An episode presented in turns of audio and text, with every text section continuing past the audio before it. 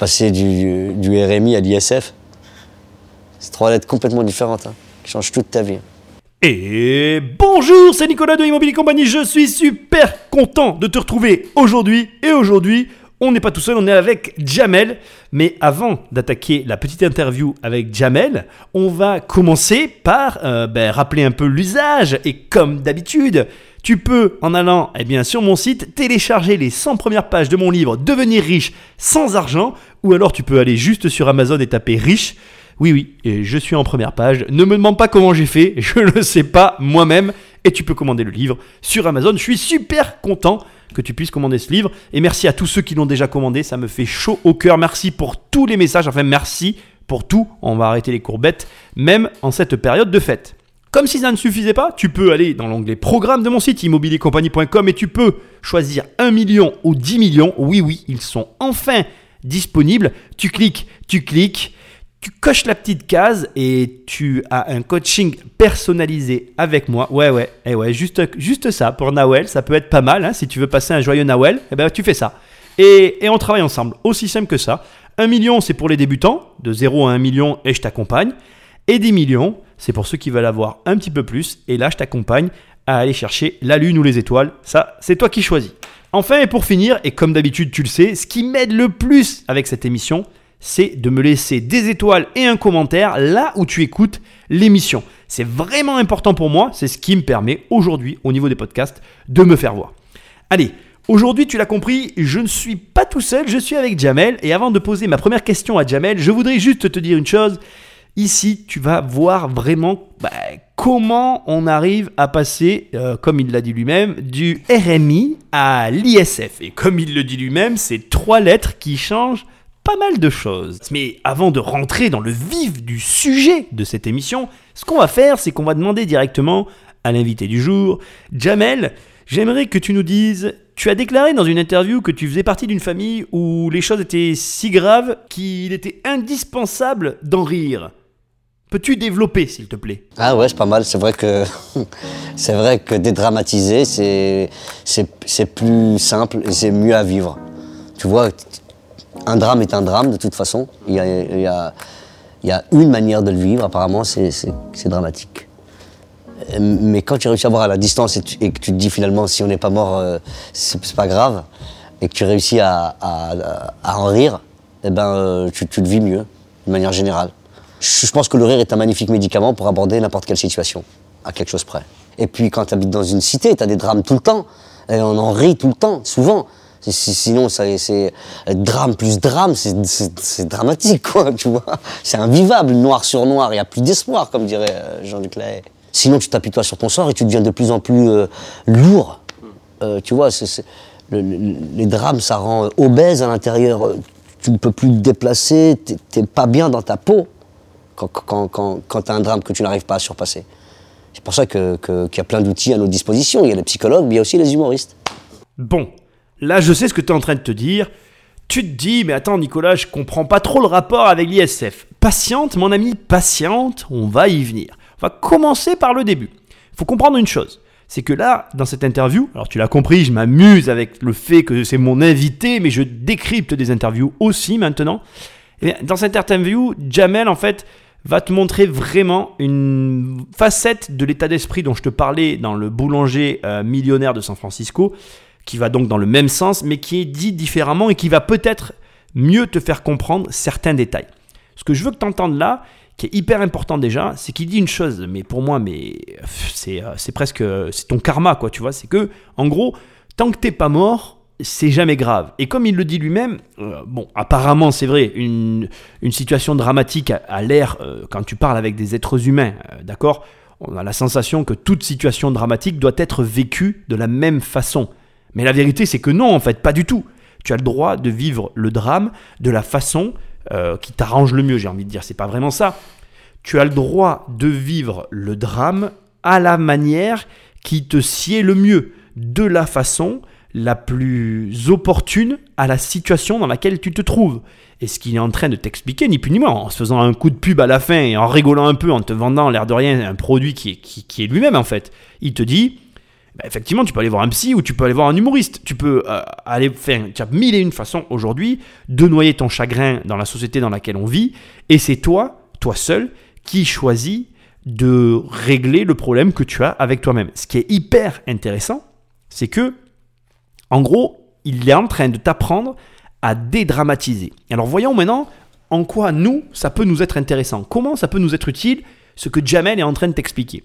Quel est le principal problème des gens qui se lancent dans le business, qui sont dans le business ou qui ont des problèmes dans le business? On est tous à la, logés à la même enseigne. Je veux dire, tu prends mon cas, je prends ton cas, je prends le cas de tout le monde, on a tous les mêmes problèmes à une échelle simplement différente. En gros, je vais te dire, je vais traduire ce que je, vais, ce que je suis en train de te dire. Pour faire simple, tu veux gagner plus d'argent et tu as simplement peur de faire ce qu'il faut pour gagner plus parce que tu as peur de perdre de l'argent.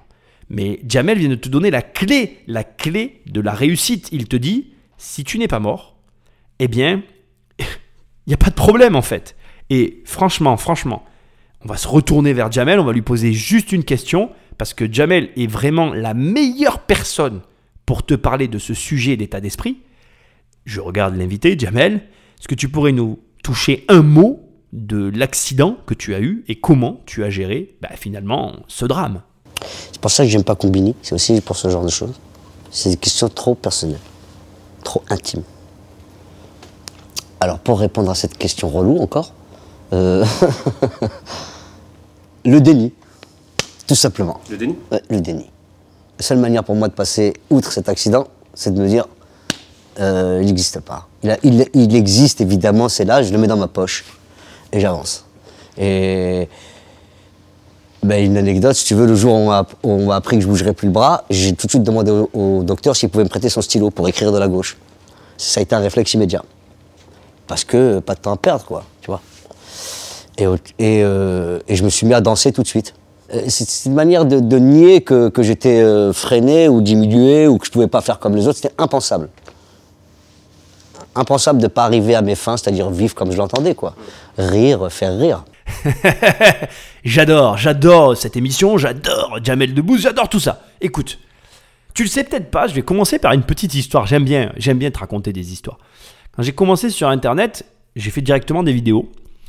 Et, euh, et bon, on me demande pas pourquoi. À un moment donné, je m'étais mis en tête de faire des articles invités. C'était là, c'était quand j'ai commencé les vidéos, il y avait encore cette vague de gens qui faisaient du blogging et ils te disaient encore, tu sais, euh, si tu veux être vu, il faut faire des articles invités.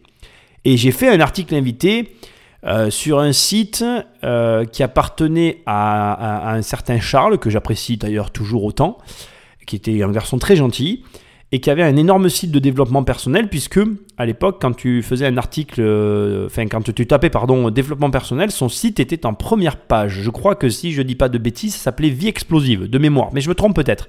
Ça n'a pas d'importance. Bon, s'il y en a qui savent, vous me le faites savoir par email. Mais bon, voilà. Et j'avais écrit un article sur le développement personnel parce que j'estimais que j'avais un, point intéressant et je trouve que là, Jamel te donne une, un, trait de caractère que moi j'exploite depuis des années.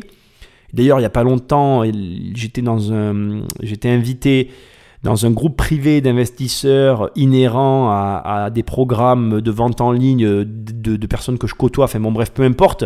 Et j'ai aussi tenu ce discours auprès de la personne, et il est temps pour moi de te le dire. Il te parle du déni, et moi j'ai tendance à le, à le, dire de cette façon-là, ignorer les choses, choisir d'ignorer certaines choses, choisir de ne pas savoir certaines choses, c'est un pouvoir. Tu as un pouvoir, tu peux décider d'ignorer une chose et tu n'as pas besoin de savoir certaines choses. Moi, il y a des choses que je ne veux pas savoir, ça ne m'intéresse pas. Point. Et d'ailleurs, je ne vais pas te cacher que je me heurte parfois à, on va dire, à une forme de violence. Ouais, je vais, peser mes mots parce que je me retrouve en face de personnes qui ont tendance à me dire mais comment, mais pourquoi tu veux pas savoir ça? C'est pas normal, t'es pas normal. Alors que c'est en fait, c'est leur propre besoin de savoir qui s'exprime au travers de cette agressivité. Mais là, là, on a quelqu'un à qui il est arrivé quand même quelque chose de pas anodin. Hein. Il y a beaucoup de gens qui se seraient effondrés psychologiquement. Le mec te dit, ben, je l'ai mis dans la poche et j'ai fait comme si ça n'existait pas. En fait, ça existe, c'est là, je le sais, je le sais puisque je l'ai dans la poche. Mais euh, il est hors de question que ça me freine. Et, et, là, tu es en train de voir la force du gars, quoi. Et je parle pas de la force physique là, je te parle de la force intérieure qui le pousse à faire une chose humoriste. Imagine, imagine deux secondes. Imagine, tu vas voir tes parents et tu leur dis, tu veux faire quoi? Humoriste. Et ça fait dix ans que tu dis ça à tes parents. C'est pas un métier quoi. Enfin, je veux dire, techniquement, il y a très peu d'élus quoi, et beaucoup d'appelés. Quand on, et même, on va aller au-delà de ça. Si as des enfants, imagine ton gamin qui te dit, je veux être humoriste. Tu peux me dire ce que tu veux, c'est ton gosse, tu as envie de le soutenir et tout. Tu sais que ça va être chaud. Et selon ta situation financière, parce que nous y voilà, hein, le vrai fond du problème, les finances, l'argent, le fric, le flouze, le pognon, eh ben, tu te dis que, effectivement, euh, voilà, ton gamin te dit il va être humoriste. Si t'as pas d'argent, c'est juste pas réaliste. Tu te dis quoi? Tu te dis je vais pas le garder dans la chambre en, mode Tanguy euh, toute sa vie, le, morpion là. T'inquiète, hein, moi j'ai une morpionne, euh, c'est de l'humour, il hein, faut le prendre au second degré, ok? Euh, dans, une émission avec un humoriste, je fais de l'humour, ouh là Allez, j'arrête, j'arrête, c'est bon, c'est bon, c'est bon, c'est bon, c'est bon, j'arrête. Donc, déjà, là, tu comprends un petit peu l'état d'esprit euh, qu'il faut avoir, la force qu'il faut y avoir, la force cachée derrière ça. Là, on a un mec à qui il est arrivé un drame et qui ben, va au-delà du conseil qu'il t'a donné tout à l'heure. Là, on n'est plus dans la dédramatisation, mec. Hein. On n'est pas dans le mode euh, ok, euh, ok, bon, voilà. non, non, le mec a perdu son bras. Voilà, on va mettre les mots. Enfin, il n'a pas perdu, il l'a toujours, mais il peut plus s'en servir. Son bras droit, le gars est droitier. Alors écoute-moi bien maintenant, je vais, t'expliquer le, point de, cette émission. On y est là déjà. L'émission la plus rapide ever que j'ai jamais fait où on est au point. T'as perdu 10 000 balles? Viens pas me faire chier. 10 000 balles, on en a rien à foutre. T'as perdu 20 000 balles? Oh, oh oui, tu veux faire des affaires, t'as perdu. On en a rien à foutre.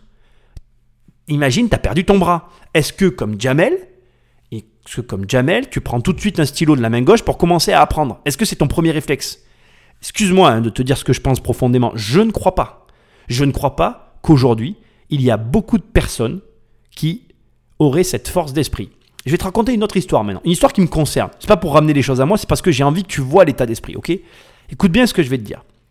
Pendant très longtemps, quand je faisais du sport à haut niveau, euh, parce que c'était le seul truc que j'avais en tête, tu vois, j'ai eu une période de ma vie où j'étais très accaparé par le sport à haut niveau, malgré que je faisais de l'immobilier à côté, ça restait pour moi, tu vois, aller au JO, etc. C'était vraiment euh, le summum, quoi. Bon, je ne l'ai pas atteint, mais passons. Et j'avais toujours un discours où je me disais, si je, si, si je, si je finis voilà, en fauteuil roulant ou tétraplégique, ça serait très dur pour moi. Je ne cherche pas à manquer de respect aux gens handicapés, absolument pas. Mais en fait, si tu veux, quand tu as la maîtrise de ton corps, perdre la maîtrise de son corps, c'est quelque chose d'hyper complexe. Aujourd'hui, je vieillis, je vois bien que je vieillis, je fais plus de sport. Bon là je vais reprendre, mais je te raconte pas ma vie en te disant ça, mais c'est ma volonté profonde, mais ok, je vieillis quand même. C'est complexe, tu vois. Ton rapport au corps, il est compliqué, surtout quand tu es sportif de haut niveau. On a tous des rapports différents à notre corps, c'est pas la question. Mais quand tu as été sportif de haut niveau, ton rapport au corps, il est compliqué en fait. Parce que tu as, as l'habitude d'avoir un corps opérationnel, fonctionnel, en capacité de faire des choses assez singulières, on va dire. Et quand tu perds ses capacités, c'est un peu comme un super-héros qui perd ses pouvoirs, tu vois. Tu te sens diminué. D'ailleurs, c'est intéressant, tu vois, on va, revenir sur un autre sujet. je crois réellement en la relation euh, corps-esprit. Je pense réellement qu'il y a une relation très forte. On va en parler tout à l'heure de la confiance et tout dans cette émission, on va en parler. Et tout ça pour te dire que tu as tendance aussi à perdre un peu confiance en toi. Tu as l'habitude d'avoir un certain corps, il devient autrement, et du coup, il faut le temps de se refaire. Bref, je, je viens au point. Aujourd'hui, au moment où je te parle, je suis tellement passionné par ce que je fais en immobilier ça me passionne, ça m'a toujours passionné autant que la natation. Mais il y a eu un moment où la natation était devant l'immobilier, on va pas se mentir. J'ai fait de la natation avant de faire de l'immobilier, donc si tu veux, c'est à peu près logique qu'il ait fallu un temps pour que l'un surpasse l'autre. Bref, au moment, euh, à un moment donné, je pensais ça. Aujourd'hui, si j'étais tétraplégique, enfin peut-être pas tétraplégique, mais si j'avais en tout cas un, handicap fort, je crois, je crois que ma passion est tellement présente que j'arriverai à, la à, faire face à la situation de la, à la même façon que Jamel. Jamel, je pense qu'il aurait pu lui arriver quoi que ce soit. Son aspiration, elle était si forte, il était tellement happé par sa passion qu'en fait, euh, voilà, la condition physique ne rentrait pas en jeu en fait. Il voulait faire rire. Il lui manque un bras. Ok, il en a un autre quoi. Mais, mais, mais imagine. Donc, je m'adresse à toi. À toi qui as perdu de l'argent, à toi qui as des galères financières, à toi qui as des petits problèmes de merde. Excuse-moi, je vais te le redire, tu as des problèmes de merde. Tu as des problèmes de merde. Si tu es abattu avec tes petits problèmes de merde, fais pas d'affaires. Ne fais pas d'affaires. Les affaires, c'est avoir des problèmes. C'est perdre de l'argent à l'échelle de l'argent qu'on investit. Et donc, c'est, c'est, dur ce que je dis. C'est dur parce que parce qu'à un moment donné, on, a tous notre éducation, notre vision et notre rapport à l'argent, une relation que nous partageons tous. Hein. c'est hyper intéressant. Là, on a une discussion universelle. Hein. Toutes les personnes de cette planète ont un rapport avec l'argent. Il est différent pour chacun et il est respectable. Je, ne dénigre personne. Mais c'est vachement important pour moi de te dire cette chose-là.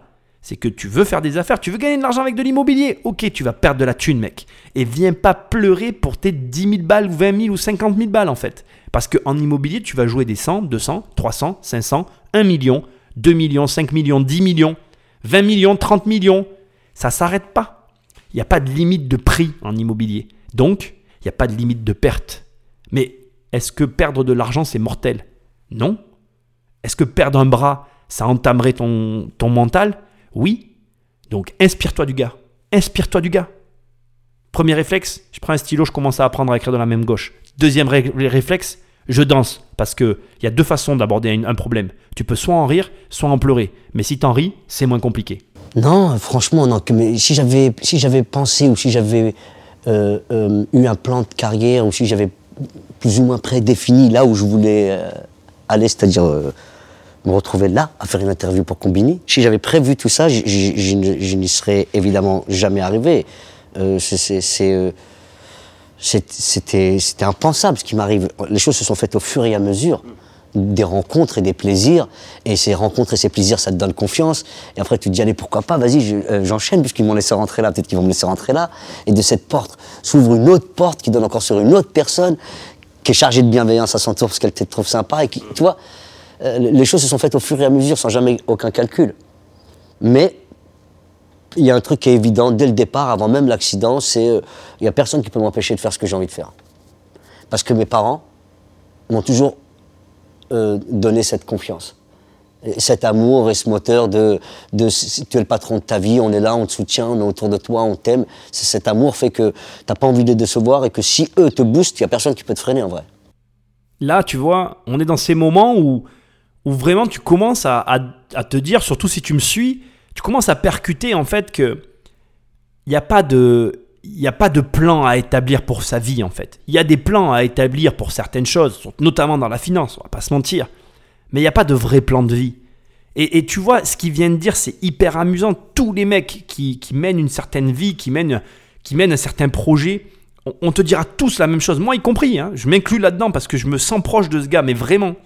Euh, j'ai la, je pourrais dire les mêmes mots j'ouvre des portes et chaque porte me propose de nouvelles portes et j'y vais en fait. Et, quand une porte est fermée, ben, c'est pas grave, il y en a une autre à côté en fait.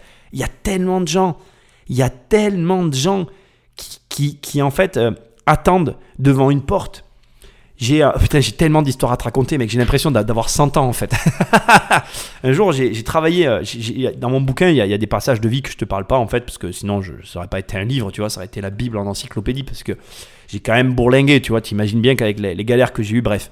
J'ai bossé un jour quelque part et je travaillais avec un gars, Radek. J'avais même commencé à écrire un livre sur ce mec qui m'avait marqué, ce mec, mais Radek, si tu m'écoutes, putain, contacte-moi, je t'invite et tout, t'as tellement de choses à leur raconter. C'était un gars, mais un mec, euh, un ancien militaire et tout. Et je dois te raconter cette histoire parce que lui aussi, c'est une histoire de porte, tu vois. Radek, en fait, c'était un mec carré. Le genre de gars, euh, tu peux compter sur lui. Le mec, il habitait, je sais plus à combien de kilomètres de là où on bossait, il venait à pied. Donc déjà, quand il disait ça, tu regardais, je lui disais, mais à quelle heure tu te lèves? Je crois qu'il était à 10, bornes, tu vois. Il se levait avant pour faire sa marche sportive avant de venir travailler. Le gars, il arrivait, il suivait pas, quoi. Tu es un robot, toi? C'est Terminator? Bon. Et, euh, Radek, en fait, euh, j'oublierai jamais, parce que moi, je parle avec les gens, je me nourris vraiment de, de, la vie de chacun. Radek, il me racontait quand il avait quitté l'armée, en fait, euh, et qu'il était dans le civil, un truc qui l'avait vraiment marqué, qui avait été très dur pour lui, en fait, c'est qu'il tapait aux portes et il attendait devant la porte, en fait. Et ce truc-là, ça m'a marqué parce que, mais jamais, moi, je ferais ça. Moi, c'est l'inverse, limite, j'ouvre. Tu sais, des fois, ma femme, elle me dit, mais tu rentres, tu tapes pas, tu sonnes pas. Non, je dis, c'est bon, c'est ouvert. C'est que tu peux rentrer. et tu vois, tu vois les deux extrêmes, en fait. Le mec discipliné, carré, le gars, il tape et il attendait, en fait, et il attendait devant la porte parce qu'à l'armée, on lui avait appris, tu tapes et tu attends que le sergent instructeur vienne t'ouvrir. Et je comprends, en fait. Et on, va finir sur ce que disait Jamel à la fin. Tu vois, il disait Il a eu une éducation dans ce sens-là. Il a eu une éducation qui le poussait à être le patron de sa vie. Il avait des gens derrière lui qui le tenaient. Quand tu as des parents ou un entourage qui te dit Allez, mon fils, vas-y, fais-le, c'est pas grave. Si tu te ramasses, je serai là. Eh bien, en fait, c'est complètement différent de quand tu as un entourage qui est juste absent et où tu es seul. Et quand tu as un entourage qui dit Tu vois, tu vois, je te l'avais dit. Tu vois, je te l'avais dit. Le truc inconstructif au possible. Alors là, tu, m'écoutes et tu vas, peut-être te dire, ben moi, Nicolas, ouais, c'est vrai ce que tu dis, j'avais jamais réalisé. mes parents, ben en fait, ils me soutiennent pas. En fait, faut jamais que tu leur en veuilles. Ça, c'est aussi le truc, en fait. Faut jamais en vouloir à ses parents, en fait, parce que eux-mêmes n'ont pas eu cette réflexion. Et c'est même pas la peine que tu leur en parles, parce que si la remarque vient de toi, ils vont mal le prendre le truc. Donc tu dis rien, en fait. Par contre, ce que tu dois faire, le jour où tu prends conscience de tout ça, c'est que toi, tu dois pas faire ça à tes gamins, en fait. C'est tout. C'est le meilleur des comportements à faire. Toi, après, à un moment donné, tu t'es construit là où tu es aujourd'hui. Je, ne suis pas là pour te donner des conseils d'éducation, mais je me permets un peu quand même, tu vois. Et euh, tu assumes les, choses, c'est la vie, c'est ça être adulte. On assume, tu vois. Moi, j'assume des choses des fois qui sont pas de mon fait, mais c'est la vie, c'est être adulte.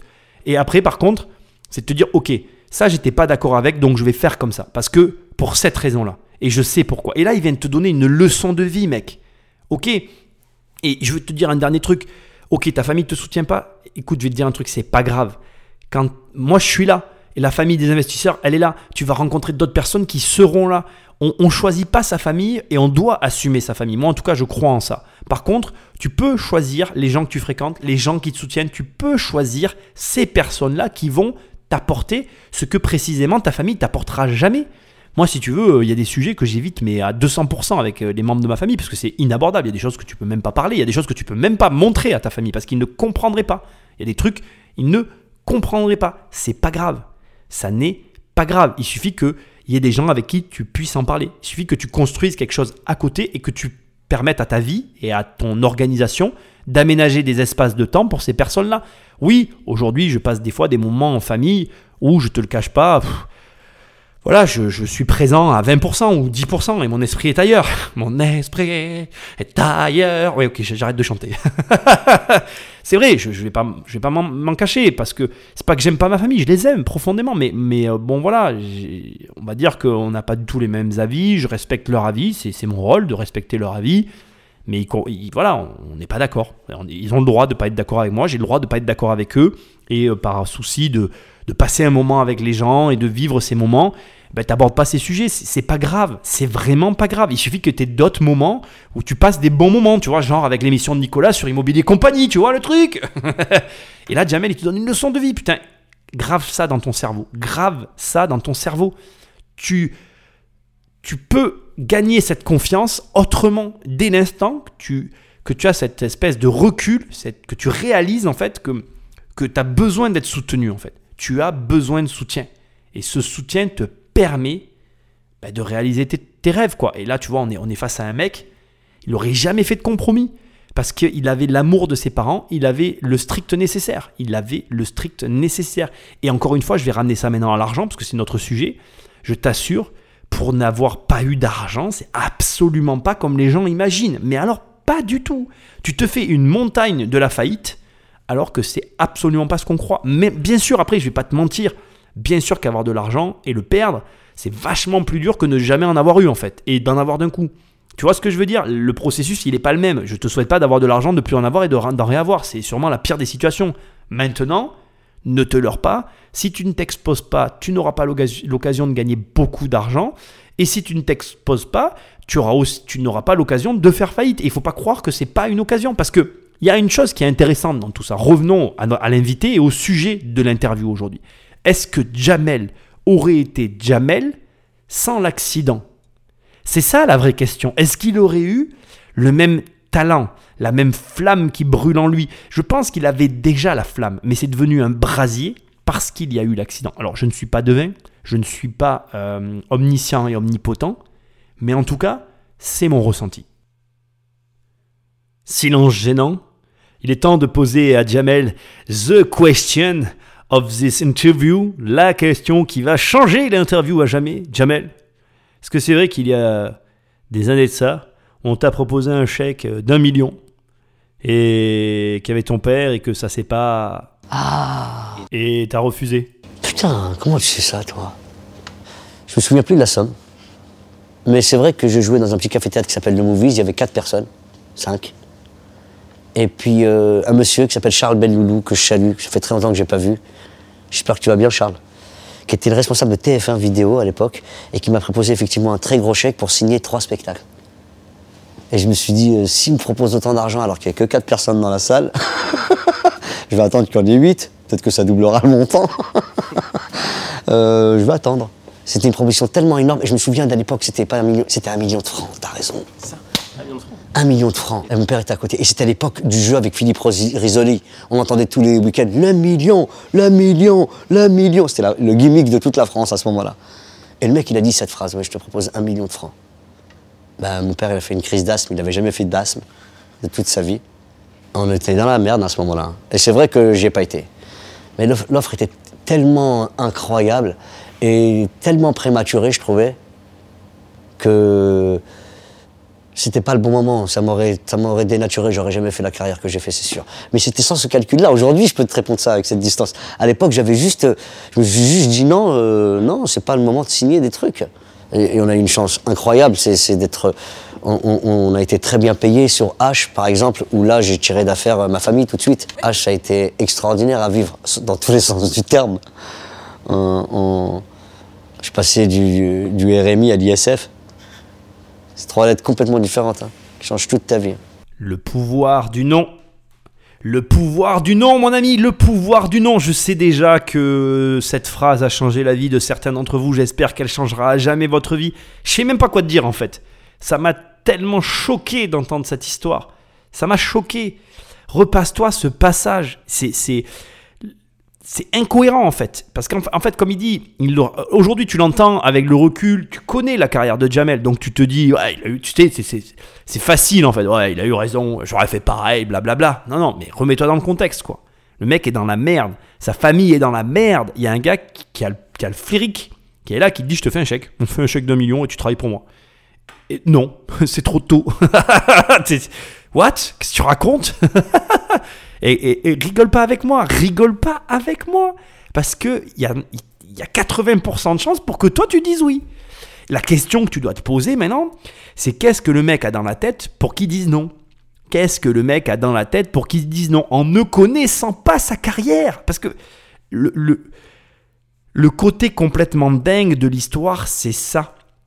Quand moi je dis que je ne regrette pas mes galères, c'est parce que quand je galérais, je savais que je galérais, mais je ne sais pas comment expliquer.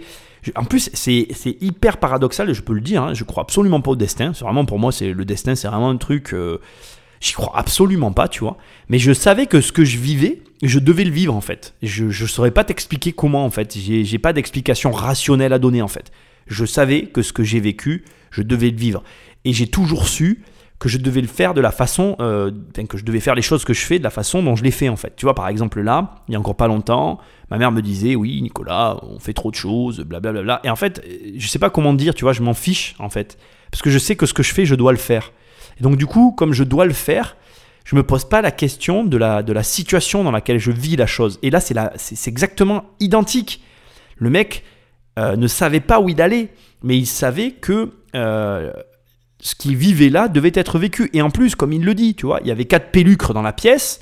On me propose. En fait, c'est. C'est marrant parce que c'est lié pour moi à tout le début de l'émission. Tout, tout ça n'est qu'un tout en fait. L'argent.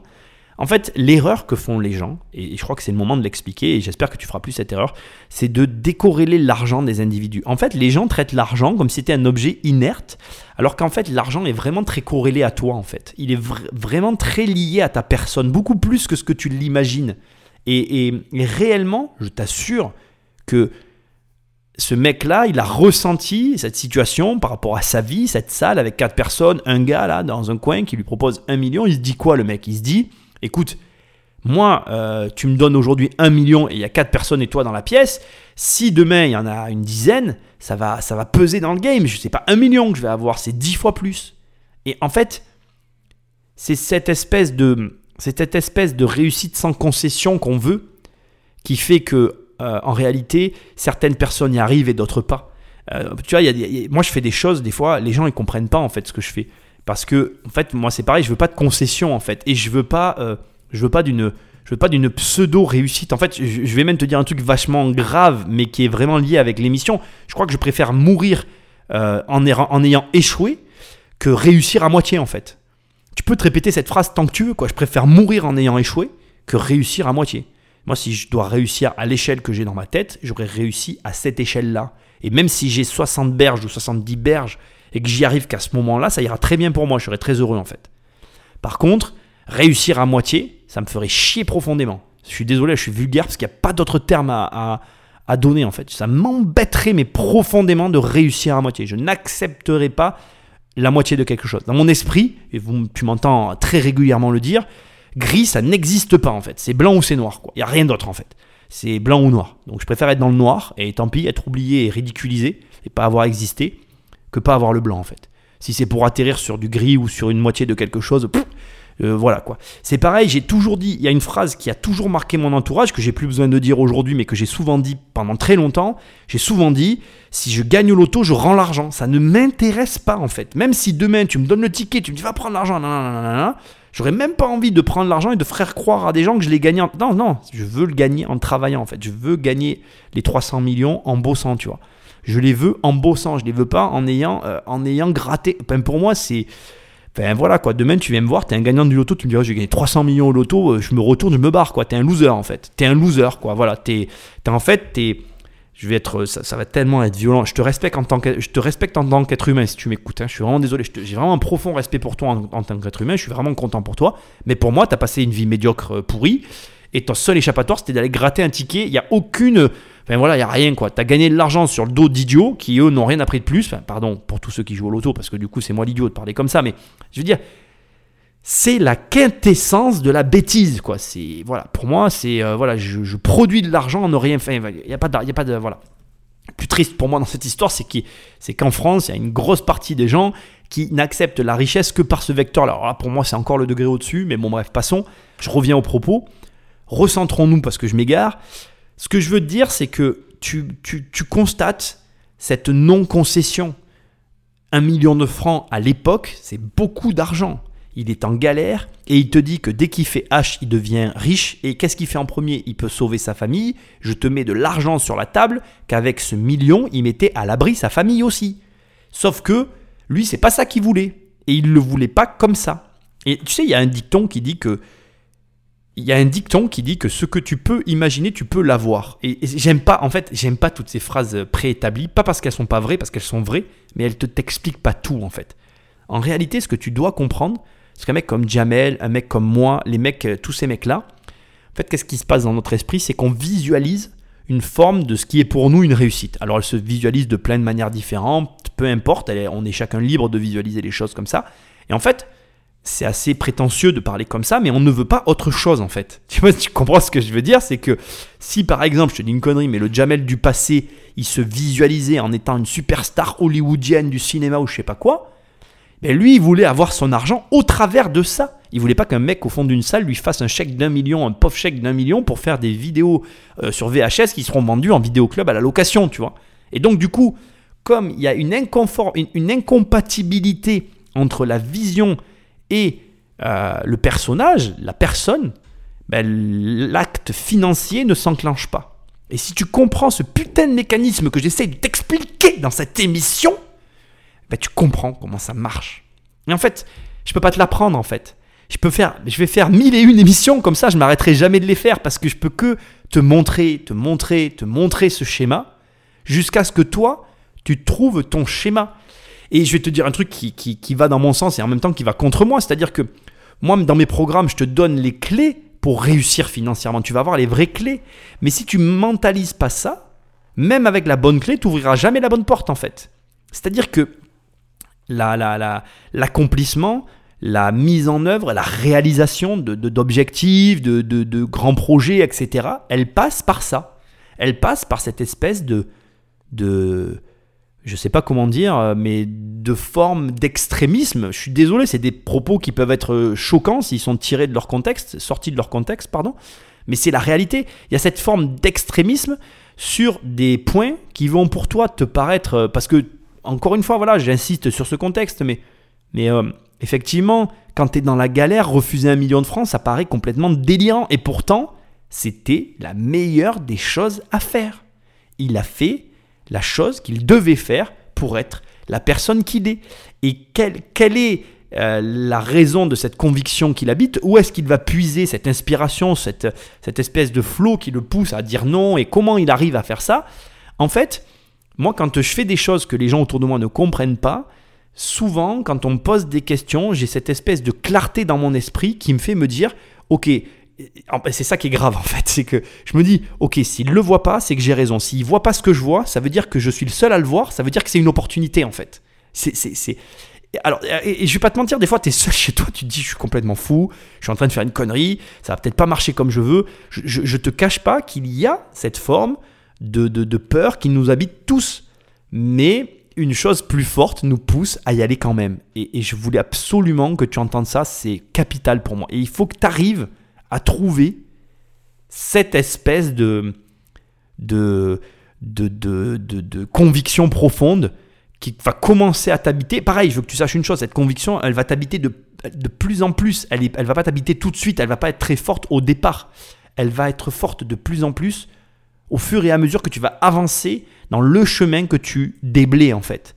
Ce qui a d'hyper, d'hyper intéressant, c'est que tu vas savoir que tu es sur la bonne voie le jour où tu vas commencer à dire non à des choses que tu peux faire, d'accord À des choses que tu peux réaliser, mais que tu ne feras pas parce que tu, auras cette espèce de conviction que tu vas trouver vraiment ce que tu cherches. Je vais te le dire autrement. En gros, on va le ramener à de l'argent. Tu as de l'argent, on te propose une opportunité financière, tu vas la refuser alors qu'elle est. Euh, alors qu'il y a. Ton toit du passé euh, l'aurait peut-être accepté ou plein de gens auraient accepté cette proposition, mais toi tu vas la refuser parce que tu as un cap, tu as quelque chose qui t'habite. Et si tu as ça, si tu commences à le, à le, à le, à le comment dire, à le, à le mettre en forme, à le, à l'ancrer dans ta réalité, à pouvoir le, verbaliser, à pouvoir dire non, à pouvoir euh, voilà, mettre les choses en place réellement, ça veut dire que tu es sur la bonne route. Tu es sur la bonne voie. Et je t'encourage, fais-le, fais-le, construis cette personne, construis cette conviction, parce que c'est ça qui t'amènera là où tu veux aller. Et moi, je veux que tu atteignes tes objectifs. Avec ou sans moi, ça n'a pas d'importance. Atteins-les. Tu vois, à 20, et quelques piges, sortir d'Astérix, euh, d'indigène et d'Amélie Poulain, comme tu dis, rien n'était impossible derrière. Tu pètes un câble, Là, là, alors là, poteau, cherche pas, c'est la boule à facettes dans ma tête. Il y a un DJ à l'intérieur. Ah ouais, non, mais je suis parti en cacahuète. Cacahuète 2000. Mais on a tout vécu à 10 000 à l'heure. C'était le festival de Cannes. C'était euh, Canal Plus qui était sur le toit du monde. C'était nous qui étions les bienvenus partout. C'était tous les jours notre anniversaire. Partout j'arrivais, je disais c'est mon anniversaire. Tout le monde me disait partout, dans un supermarché, dans une boîte de nuit, à la mairie. Je dis bonjour, c'est mon anniversaire. Et j'ai profité de ça pendant des années. J'ai tout cramé. J'ai tout vécu à fond la caisse. Parce que c'est pas normal de vivre ce qu'on a vécu à cet âge-là. J'en ai allègrement profité et fait profiter, j'espère. Et euh, aujourd'hui, je suis un peu revenu de ça je me suis apaisé à cet endroit, tu vois, on, a, on a, fait, on a fait toute cette euh, fête qu'on devait faire. Et aujourd'hui, la fête est toujours aussi présente, mais elle est plus, plus mesurée. Alors là, il, aborde un sujet très peu abordé, et je vais en parler rapidement, parce que sinon l'émission va encore durer des heures, comme d'habitude, mais bon, t'es habitué. C'est hyper intéressant. Il te dit, voilà, quand, donc il fait la série H, après ça monte crescendo, il explose. Et à partir de là, plus rien n'est impossible. Et ça, c'est une réalité. C'est-à-dire qu'à partir d'un certain point, quand tu vas commencer à enchaîner les réussites, plus rien ne devient impossible. Bim, tu touches la lune, ça part en, freestyle. C'est comme il dit, la boule à facettes dans la tête. Il y a le DJ, c'est Cacahuète 2000 et on est en, en roue libre totale. C'est génial parce que ça dure un temps, comme il le raconte. Et ça peut arriver. On a tendance souvent à avoir peur de ces pertes et on ne mesure jamais, mais on ne mesure jamais les vraies réussites. C'est-à-dire que tu sous-estimeras toujours une réussite euh, exponentielle, une réussite écrasante. Ça, ça existe, hein, il faut le savoir. À des, moments, euh, d'un coup, tu peux avoir des, des, Selon dans quel projet tu te lances, tu peux encaisser des sommes d'argent, mais énormes. Et là, avec Jamel, on a une superbe leçon. Quand on re-regarde l'émission qu'on vient d'écouter, à toutes les personnes qui me disent comment euh, devenir riche rapidement, ben finalement, Jamel, il te le dit, quoi. Ça a été un truc qui l'a fait basculer, quoi. Une émission, quoi. Un truc. Donc, tu lances un projet, mais c'est finalement 100% le projet qui va te permettre, oui ou non, d'aboutir. Donc ça veut dire quoi Si on fait une petite analyse rapide, ça veut dire que il faut bien que tu choisisses ce dans quoi tu te lances. Tu ne dois pas te lancer dans quelque chose où il n'y a pas, premièrement, à la clé euh, de l'argent à gagner, on va pas se mentir, hein, parce qu'ici on est quand même là pour parler d'argent. Et deuxièmement, c'est le cas de toutes les personnes que je te montre, quelque chose pour laquelle tu as une vraie passion. Là, on est clairement dans, de la passion pure et dure. Il, s'est lancé dans quelque chose qui le passionnait, mais il y avait aussi de l'argent dans ce domaine d'activité. Il savait que s'il réussissait à devenir humoriste, il y aurait de l'argent à la clé. Si demain tu me dis je veux devenir berger, je ne dis pas que tu vas pas gagner d'argent, mais tu comprends bien que, quoique, encore, moi je pense que dans tous les métiers du monde, il y a matière à faire quelque chose euh, qui n'a jamais été pensé à une échelle à laquelle on ne peut pas le soupçonner. Mais voilà, il faut une vraie passion et une vraie vision. Donc on va, se concentrer là-dessus parce que je pense que c'est quand même l'essentiel de ce que je viens de te dire. Et je pense que je ferai une émission sur euh, les crises de carte bleue parce que ça existe. Ce qu'il dit là, je pense pas que c'en est une puisque jamais le mois que je sache, il a jamais fait faillite. Mais c'est intéressant de voir que quand l'argent coule à flot, qu'on a mis ses parents euh, à l'abri, ben là c'est euh, open bar, c'est parti, on lâche les watts et puis on fait parfois des choses qu'on n'aurait jamais faites dans d'autres circonstances. Tant mieux, moi je suis hyper heureux pour ce mec, j'adore ce mec, j'ai adoré la série H, on va pas se mentir, si fan total. Et en plus, le gars est, juste exceptionnel, quoi. Je veux dire, il y a très peu de gens. Moi, je, vois, moi, je, connais des gens, euh, de certains plus ou moins proches, qui sont accablés, écrasés par leur vie, alors qu'ils n'ont aucun problème, quoi. Aucun problème, d'accord? Et euh, et là, tu as un, gamin quoi, qui a eu un accident gravissime, qui l'a tourné à la dérision, qui vient t'apprendre, qui vient te montrer par, A plus B, quoi, la mentalité, la bonne mentalité pour aborder les choses. Je veux dire, voilà, inspire-toi comme, je le dis très souvent, et comme tu as déjà entendu cette phrase, le verre, tu peux le voir à moitié vide ou à moitié plein. Que tu le vois à moitié vide ou à moitié plein, de toute façon, s'il y a de l'eau dedans, il faut le boire. Dans tous les cas, peu importe, en fait. Donc, euh, terminé quoi. Faut arrêter à un moment donné. On a tout euh, pour réussir, où qu'on soit. Il suffit de s'en donner les moyens. Il faut arrêter de se plaindre de nanani, de nanana, les impôts, les machins, les trucs. Ah, mais j'ai ci, ah, mais j'ai ça. Ah, j'ai perdu 10 000 balles. Ah, j'ai perdu 50 000 balles. Ah, j'ai. Ah, oui, tu veux gagner de l'argent, il va t'arriver des choses. Et tant que t'as pas, euh, tant que t'es pas mort, tant qu'il t'est pas arrivé un truc grave, il n'y a pas de problème. Il n'y a pas de problème. Tu peux réussir. Jamel en est la preuve. Jamel en est la preuve. Et ce qu'il y a de génial avec Jamel, on va lui laisser le mot de la fin, ça me paraît normal. On va se tourner vers lui une dernière fois. C'est un garçon, Jamel. Jamel, je te regarde, Jamel. Bon, Jamel. Tu es un enfant euh, qui est, tu, es de parents euh, étrangers, nés à Paris, avec des enfants nés dans un hôpital américain, c'est quand même fabuleux. Raconte-nous rapidement et explique-nous, donne-nous le mot de la fin. Ça, c'est une force incroyable. J'ai l'impression d'avoir euh, voyagé sans avoir quitté ma chaise, d'avoir fait le tour du monde. Tu vois, mon père, il est né dans une étable à Tesa, c'est vrai. Un des premiers mots qu'il a dit dans sa vie, c'est bah. Et il rigole, mais c'est vrai. Je, le dis dans le spectacle. Moi, je suis né à Barbès, dans une, dans une cuisine presque. Mes enfants, ils sont nés dans un iPad à l'hôpital américain, c'est vrai. Pour autant, nos parents nous ont filé suffisamment d'outils, tu vois, pour aborder, euh, pour aborder ce monde. J'ai été entouré de bienveillance. je pense qu'il ne faut absolument pas chercher à, se mouvoir là-dedans. Tu, tu te poses aucune question. Tu vois, il n'y a pas de mode d'emploi pour vivre ça. Ça n'existe pas, tu vois. Tu n'as pas choisi que ton père soit né à Taza et que tes enfants soient nés à l'hôpital américain. Tu le vis. Et, je pense que malgré tout, euh, un truc qui, t'aide à, à, à, là-dedans, c'est les gens avec qui, avec, qui tu, avec qui tu vis. Les gens qui t'entourent, ton équipe, au day-to-day, c'est la chose la plus importante parce que c'est elle qui te fait évoluer ou régresser. Tout dépend du niveau que eux ont. C'est cet adage qui dit qu'ils se ressemblent, ça semble, moi j'y crois, hein, vraiment. Le plus dur dans notre métier, c'est d'aller chercher la vérité, tu vois, la vraie vérité. Nous, on passe notre temps à fabriquer des trucs, tu vois, donc forcément, avoir la vraie vérité, c'est quelque chose, c'est une quête perpétuelle. Et la seule manière de l'obtenir, c'est d'être entouré de gens vrais qui sont avec toi pour les vraies raisons. Et toi, tu l'as trouvé? Quoi La vérité Pas encore.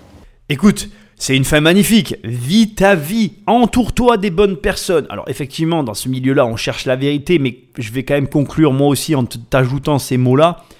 Quand tu as de l'argent, tu cherches effectivement la vérité dans le sens où tu veux savoir si les personnes qui sont autour de toi sont là pour les bonnes raisons. L'argent, c'est un outil qui te permet de vivre des expériences. Moi, je te souhaite toute la réussite du monde parce que tu es capable de choses mais immenses. Je crois en toi. Je crois en toi parce que tu es de ma famille. Pense à me laisser une note. Pense que mes programmes sont disponibles et pense à revenir la semaine prochaine. Je te dis à très bientôt dans une prochaine émission. Salut